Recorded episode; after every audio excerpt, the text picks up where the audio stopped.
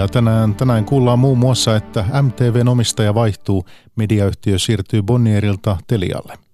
Terrafamen hanke akkukemikaalitehtaasta Sotkamoon on nyt kähtänyt eteenpäin ja ravintolat ovat hakeneet innokkaasti jatkoaikaa aamuille uuden alkoholilain myötä. Yhä useammalla korkeakoulun hakevalla on aikaisempi korkeakoulututkinto, sitäkin kuullaan. Ja lisäksi puheenaiheena Välimeren pakolaistilanne sekä ilmastonmuutoksen vaikutus sään ääriilmiöihin. Päivätunnissa osuuden toimittaa Mikko Jylhä. Hyvää iltaa.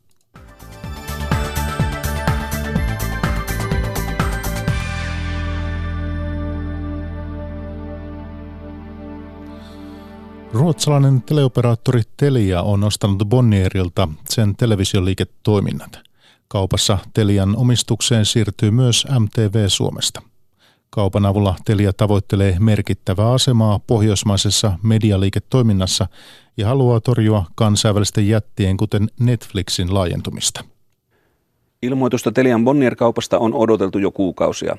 Aika lienee käytetty tinkimiseen, sillä kerrottu noin 900 miljoonan euron hinta on pienempi kuin aiemmin ennakoitiin.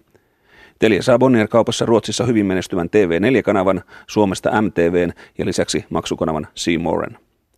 MTV ja Seymour ovat kyntäneet tappiolla, mutta tämän suunnan konsernijohtaja Johan Dennelind aikoo kääntää – Vi ser trenderna är på väg att börja röra sig i rätt riktning. Men det krävs uthållighet för att få MTV lönsam. Vi tror att vi kommer kunna förbättra möjligheterna att öka lönsamheten tillsammans med våra investeringar. Denelit näkee käänteen lähestyvän MTVn kohdalla. Investointien ja muiden toimien avulla yhtiö saadaan kammettua voitolliseksi. Kaikkiaan Telia tähtää noin 60 miljoonan euron vuotuisiin synergiasäästöihin vuoteen 2022 mennessä. Tärkeintä yhtiön johdolle on kuitenkin päästä hallitsemaan kaupan avulla sisältöjä ja niiden jakelua tarkasti. Lokala innehållet kommer att bli ännu viktigare i den globala konkurrensen där vi har Netflix och andra som gör internationellt eh, bra serier. Men här, det finns ett stort... Paikallisuus on valtti globaaleja toimijoita vastaan. Tästä aiomme pitää kiinni, kun tuotamme sarjoja Ruotsissa ja Suomessa, Denelin sanoo. Telia on tehnyt viime aikoina paljon yrityskauppoja, joihin on uponut rahaa miljardeja euroja. Lisäksi yhtiö aikoo pitää kiinni osinkopolitiikastaan ja jatkaa omien osakkeiden osto-ohjelmaa. Mistä rahat tähän kaikkeen? Men vi har ju skapat oss en finansiell flexibilitet under åren. Dels genom en väldigt stark kassaflöde i form av verksamhet. Sen har vi faktiskt av... Dennelindin mukaan yhtiön kassa on nyt vahva ja liikkumavaraa on. Olemme myyneet liiketoimintoja muualla ja investoimme ne rahat nyt uudelleen. Lisää rahaa tulee näistä ostetuistakin yrityksistä aikanaan. Kauppa vaatii vielä kilpailuviranomaisten hyväksymisen. Aapo Parviainen, Tukholma. MTVn toimitusjohtaja Jarkko Nordlund uskoo kaupan vahvistavan maikkaria. No, saadaan, saadaan lisää niin kuin paikallisia, paikallisia muskeleita, että uskotaan, että, että kaupalla on positiivinen vaikutus. He, television ja videon kulutus kasvaa räjähdysmäisesti ja siirtyy yhä enemmän niin kuin verkon puolelle ja mobiililaitteisiin ja, ja, ja uskotaan, että nyt toteutuvalla kaupalla niin, niin, niin päästään viihdyttämään vielä paremmin kotimaista kuluttajaa. Valtioomistinen monimetalliyhtiö Terrafame on saanut Sotkamon akkukemikaalitehtaalleen rakennusluvan. Tehdas työllistäisi pysyvästi noin 150 henkilöä ja rakentamisvaiheessa työtä olisi tarjolla jopa 600 rakentajalle. Terrafamen tehdas tarvitsee kuitenkin vielä myös ympäristöluvan. Tero Valtanen jatkaa. Sähköautoilu on kasvamassa kansainvälisesti vauhdilla, kun esimerkiksi Kiina ja Intia pyrkivät puhdistamaan suurkaupunkiensa hengitysilmaa. Jos sähköautojen määrä kasvaa ennusteiden mukaisesti, myös akkukemikaalien kulutus lisääntyy huimaa vauhtia. Kasvaville markkinoille on rynnimässä myös suomalainen monimetalliyhtiö Terrafame. Yhtiö sai Sotkamoon kaavailemalleen tehtaalle rakennusluvan. Terrafamen toimitusjohtaja Joni Lukkaroinen. No kyllä tämä rakennusluvan saanti on, on tietysti merkittävä virstanpylväs tämän, tämän luvitusprosessin kannalta. Yhtä lailla tietysti on merkittäviä sitten tämä tuleva ympäristölupa. Terrafamen mukaan tehtaan pitäisi käynnistyä jo parin vuoden kuluttua. Varsinainen investointipäätös saatanen vielä tämän vuoden aikana. Akkukemikaalitehtaan rakennusaikainen työllistämisvaikutus olisi noin 600 henkilötyövuotta ja sen jälkeen kun tehdas on käynnissä, niin suora työllistämisvaikutus olisi noin 150 henkilöä. Yleensä tämän tyyppisissä teollisissa investoinneissa yhtä suoraa työpaikkaa kohden tulee se noin 2-3 välillistä työpaikkaa, eli kyllä puhutaan merkittävästä työllistämisvaikutuksesta. Tehdas tarvitsee kuitenkin toteutuakseen myös vielä ympäristöluvan. Ympäristöjärjestöt ovat kuitenkin suhtautuneet Terrafamen jäteratkaisuihin kriittisesti. Suomen luonnonsuojeliiton Kainuun piirin puheenjohtaja Antti Laukkanen. Kapselointiympäristöstä perustuu muoviin ja pentoniittimattoon ja meidän arvio on, että korkeintaan 20 vuotta se ratkaisu kestää. Sitten ne kasat alkaa vuotaa ja Terrafamen toimitusjohtaja vakuuttaa päästöratkaisujen olevan kestävällä pohjalla ja uskoo yhtiön pärjäävän kovassa kansainvälisessä kilpailussa. Terrafamen toimitusjohtaja Joni Lukkaroinen. Uskotaan, että tämä on erittäin houkutteleva markkina meidänkin nikkelille.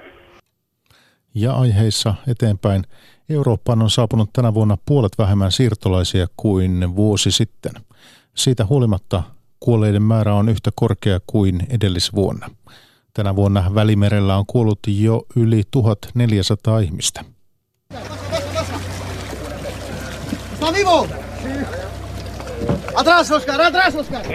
Välimerellä ajelehtii merihädässä ihmisiä, joita kaikki eivät haluaisi auttaa. Viimeksi keskiviikkona ainakin 19 ihmistä kuoli, kun 150 ihmistä kuljettanut vene kaatui Kyproksen edustalla. Venessä uskotaan olleen syyrialaisia. Välimeren tilanne siis jatkuu kaoottisena. Osasyy tähän on pelastusjärjestöjen työn vaikeutuminen. Pelastusaluksille on aiheuttanut viivästyksiä se, että Italia ja Malta ovat ottaneet tiukan maahanmuuttolinjan. Siirtolaisveneiden ja pelastuslaivojen pääsy satamiin on suljettu. Kun siirtolaiset eivät ole päässeet lähimpään rantaan, heitä on siirretty toisiin laivoihin.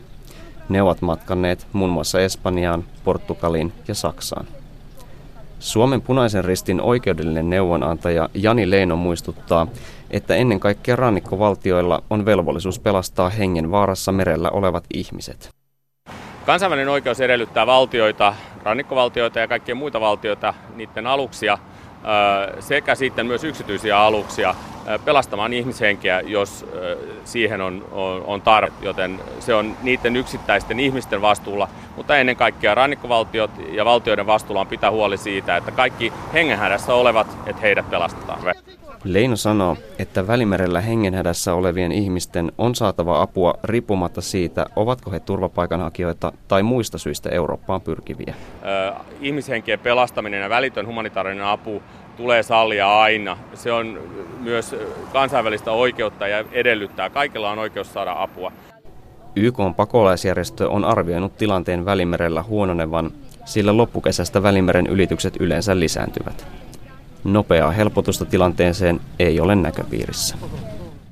Kertoi toimittaja Jaro Asikainen. Yhdysvaltain presidentti Donald Trump ja Venäjän presidentti Vladimir Putin tapasivat viikon alkajaiseksi Helsingissä. Porin Suomi-areenassa vierailut Viron entinen pääministeri Taavi Röivas antaa isäntämaalle tunnustusta huippukokouksen järjestelyiden sujumisesta. Sen sijaan Trumpilta ja Putinilta hän olisi toivonut enemmän avoimuutta. Kaikki on, on siitä samaa mieltä, että se tapaaminen oli hyvin järjestetty ja siitä totta kai eh, isot onnittelut Suomelle. Mutta jos puhuu siitä, mistä puhuttiin siellä, sitten valitettavasti todella iso osa siitä tapaamista oli meiltä kaikilta eh, salaisuudessa ja, ja se ei ole liian tavallinen, että kaksi tuntia puhutaan ihan vain kahten kesken.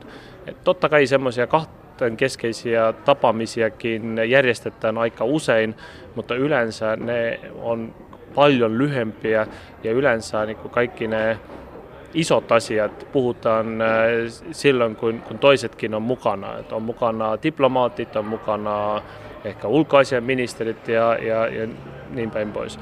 Todella sääli on se, että Trump jätti käyttämättä mahdollisuuden puhua Ukrainasta – puhua eh, siitä, miksi koko länsi, eh, EU ja, ja Yhdysvallat eh, on rakentanut pakotteita Venäjälle. Et ainahan voi puhua, niinku, että kaikki on aivan hyvässä kunnossa, mutta me kaikki tiedämme, että asiat ei itse, itse asiassa ole hyvässä kunnossa. Ja, ja, ja musta kyllä tuntuu, että paras diplomaatia on se, jos, jos pystyy niin rehellisesti puhumaan myös niistä asioista, eh, jotka ei ole niin hirveän hyvin. Miksi olisit halunnut, että nimenomaan Ukrainasta puhutaan? No onhan se itsestään selvä, että, että Venäjä on äh, rikkonut kaikkia lakeja äh, Ukrainassa jo, jo neljä vuotta.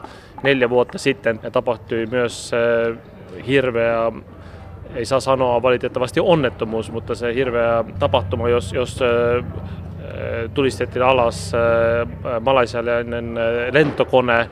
Kaikki ne asiat on, on sellaisia, mitä ei saa niin kuin, jättää pois pöydältä, jos, jos tapaaminen äh, on ja, ja, ja pitää se, semmoisistakin asioista puhua ihan selvästi.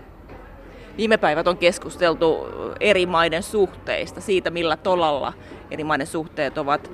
Venäjä on niin Viron kuin Suomenkin naapurimaa ja, ja molemmilla on Venäjän kanssa hyvin pitkä historia, hyvin monisäikeinen historia. Minkälaiset välit Virolla ja Venäjällä ne keskinäiset välit tänä päivänä on? No ihan selvästi Kremlin äh, äh, ajatte olisi siinä, että, että eri valtioilla EU-ssa olisi erilaiset välit Venäjän kanssa ja se helpottaisi niitä ajamaan oma agenda. Mutta selvästi meidän äh, ajatus siitä on se, että, että meidän pitää olla niin kuin yhdessä kaikkien EU-valtioiden kanssa ja, ja pitää yhdessä päättää, että mikä on meidän vastaus, jos Venäjä tekee jotain niin kuin väärää. Ja selvästihän Venäjä on tehnyt vääriä asioita, ei ainoastaan Ukrainassa, mutta, mutta Ukrainahan on selvästi Eurooppa näkökulmasta katsoen kaikista niin kuin isoin asia.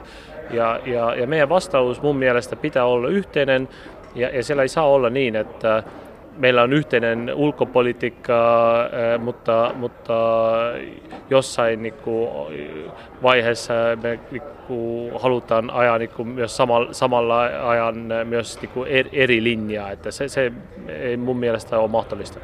Viro on NATO-maa, niin kuin Yhdysvallatkin. Minkälainen suhde Virolla on Yhdysvaltoihin? No, Yhdysvallat on meille todella tärkeä eh, liittolainen ja, ja me ollaan Natossa yhteensä, me ollaan eh, taloudellisesti aika läheisiä eh, ja, ja on ollut todella läheiset välit. Myös monet Yhdysvaltojen presidentit on, on Viro, Virossa vierailleet Trump ei kyllä vielä ole käynyt, mutta, mutta Mike Pence, äh, varapresidentti, kävi Virossa viime kesänä ja, ja tietysti molemmat Obama ja, ja myös äh, George äh, Bush on, on, on Virossa käynyt ja, ja on ollut aina USA presidentillä myös selvä sanoma, on ollut selvä sanoma yhteistyöstä, on ollut selvä sanoma siitä, että me ollaan liittolaisia Natossa – ja, ja sitä on kyllä Virossa kovasti arvostettu sitä, sitä sanomaa. Sinä toimit Viron pääministerinä vuosina 2014-2016 ja noihin aikoihin ajoittuvat esimerkiksi Ukrainan kriisi, sen, sen alkumetrit, no sen seurauksena talouspakotteet. Suomeen tuli esimerkiksi paljon turvapaikanhakijoita – jos ajattelet tuota aikaa ja aikaa, mitä Viro elää nyt, niin, niin minkälainen asema maailmanpolitiikassa Virolla on tällä hetkellä? Pienellä valtiollahan on paljon parempi positio, jos tekee yhteistyötä. Ja siinä mielessä EU on kyllä paras, mitä, mitä meillä on tapahtunut, että me, me saamme olla yhtenä 28 pöytän vierellä, me saataan yhdessä päättää isoja asioita, ja, ja vaikka ne vuodet on ollut hankalia, sitten yhdessä on aina ollut helpompi löytää ratkaisuja. Myös kriisi, jos, jos tulee niin paljon ihmisiä EU-hun, selvästihän se on ollut hankala EUlle, mutta yhdessä on löytetty niin myös ratkaisua, että mi, miten, miten sitä ratkaista. Ja, ja, ja mä uskoisin kyllä, että jos, jos me olisimme, olisimme kaikki erikseen, silloin se olisi paljon paljon hankalampaa meille. Turvapaikanhakijatilanne on sellainen, joka EUta hyvin paljon jakaa. Just. Miten, miten katsottaa Veroivas sitä tilannetta Virosta käsin? Millä tavalla tämän asian kanssa pitäisi nyt tulla toimeen? No selvästihän se on EUlle kaikista helpoin ja ehkä kaikista järkevin ratkaisu, jos pystytään tukemaan turvapaikkahakijoita jo siellä niin kuin ennen kuin ne tulee EU-hun.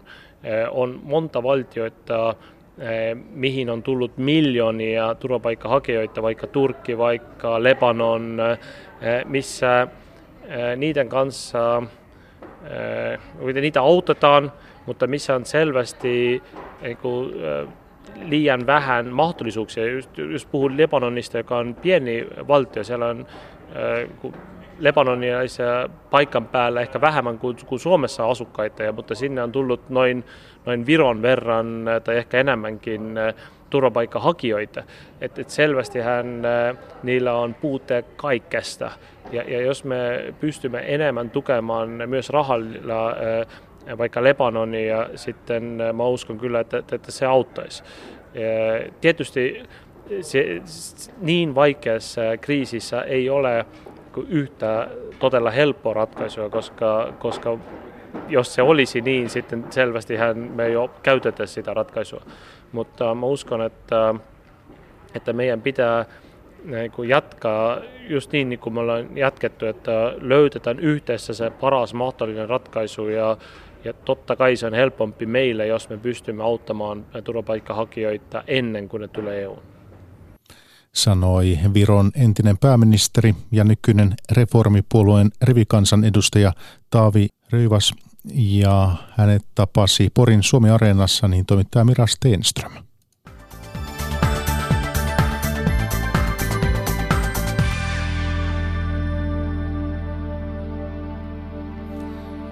Sään vaihtelut ovat olleet viime viikkoina poikkeuksellisen voimakkaita. Esimerkiksi Arabian niemimaalla on mitattu äärimmäisiä lämpötiloja ja Japanissa on ollut tuhoisia sademääriä. Mikä merkitys ilmastonmuutoksella on näissä sään ääriilmiöissä? Vastaajana meillä ryhmäpäällikkö Heikki Tuomenvirta Ilmatieteen laitoksen sään ja ilmastonmuutoksen vaikutustutkimusyksiköstä. Ja Jari Niemelä haastattelee.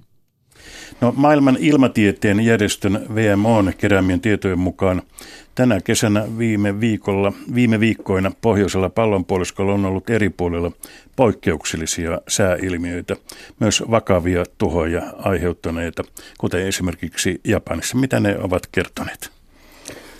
No, kertovat siitä, että maailmalla tosiaan tapahtuu kesäpallon puoliskolla aika ääreviäkin sääilmiöitä ja, ja, ja jos tuolta maailman ilmatieteen laitoksen listaa katsoo, että minkälaisia asioita siellä on, on tapahtunut kesä, kesä-heinäkuussa, niin, niin näin lämpötilapuolelta eh, ehkä minulle merkittävimmältä tuntui se, että Omanissa Kuriatin rannikkokaupungissa niin oli vuorokausi, jossa alin lämpötila oli 42,6. Ja se on paljon. Se on paljon, että vaikea kuvitella elämää siellä, jos ei ole ilmastointia. Ja totta kai Algeriassa, Saharassa 51 astetta, Death välissä Kaliforniassa 52, hyvin lämmintä USA ja, länsi, ja Kanadan länsirannikoilla, maastopaloja. Mutta myös Pohjois-Siperiassa yli 30 asteen lämpötiloja, maastopaloja ja toisaalta taas tämä lämpimämmän ilmamassan puskeminen sinne pohjoista kohden, niin jostain sitä kylmää on hiukan valahtanut eteläänpäin ja, ja, ja siellä Itä-Kanadassa, Nova Scotiassa, Halifaxissa yhtenä päivänä oli aste pakkastakin. Että, että, Todella ääriilmiöitä. Entä tuo Japanin? Siellä oli, kuten uutisissa tiedetään, niin hyvin vakava tilanne.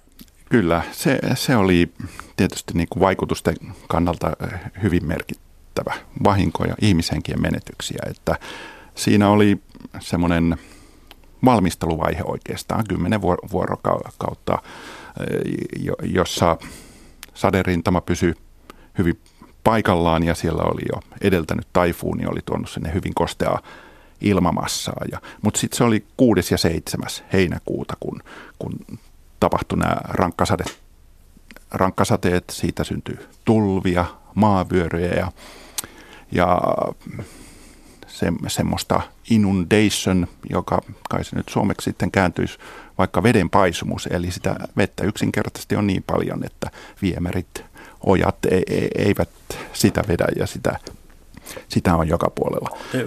Japani on käsittääkseni hyvin äh, ollut, siellä on valmistauduttu erilaisiin luonnonkatastrofeihin. He ovat py- pyrkineet äh, kautta vuosien tässä äh, vähentämään äh, näiden luonnonilmiöistä aiheuttavia riskejä, mutta nyt mentiin kaikkien niin kuin, todella äärirajoille. Kyllä, kyllä se oli yllätys, että vähintään 200 ihmistä menehtyi ja, ja 200 rakennusta tuhoutui tai vaurioita ja 5000 koki, koki vahinkoja ja evakointikin oli lähes kahta miljoonaa ihmistä, mutta ja tosiaan Japanissa on, se on maa, joka on hyvin varustautunut luonnon onnettomuukset. Siellä on näitä sähän liittyviä, mutta siellä on myös maanjäristyksiä ja, ja, ja siihen liittyen tsunameja ja, ja, ja korkean teknologian maa, jossa pelastustoimi on hyvin varusteltu ja, ja osaavaa, että, mutta yksinkertaisesti se luonnon voimat joskus ovat, ovat niin suuria. Mutta kyllä tämä kertoo siitä, että luonnon onnettomuuksiin varautumista tulisi jatkuvasti kehittää, että siihen on omat erilaiset keinonsa. No kesä-heinäkuun vaihteessa Englannissa, eh, jolla mittausasemilla on mitattu 16 päivää peräkana yli 28 asteen lämpötiloja. Tässä tuli näitä muutama esimerkki viime viikolta. Heikki Tomenvirta, mistä ne, nämä luvut ja nämä ääriilmiöt kertovat tai, tai mitä ne eivät kerro? No,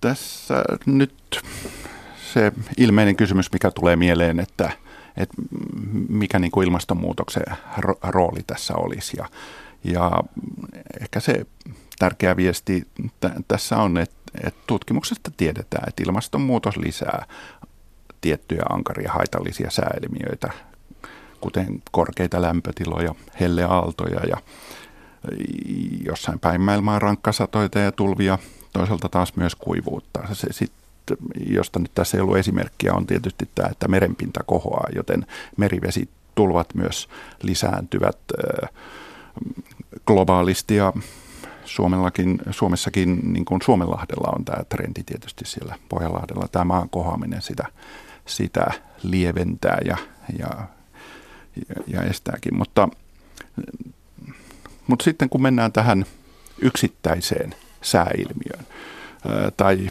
äärevään sääilmiöön, josta on vahinkoa ja vaaraa aiheuttaa, niin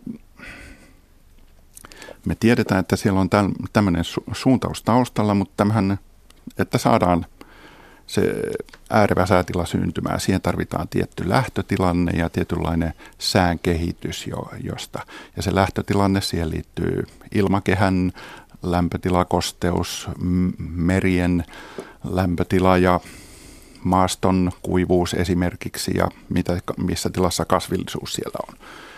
Öö, nyt voidaan sitten miettiä, että miten se ilmastonmuutos vaikuttaa näihin eri tekijöihin. Jos mä otan nyt tässä se reseptianalogian, niin puhutaan ainesosista ja sitten siihen valmistustapaan.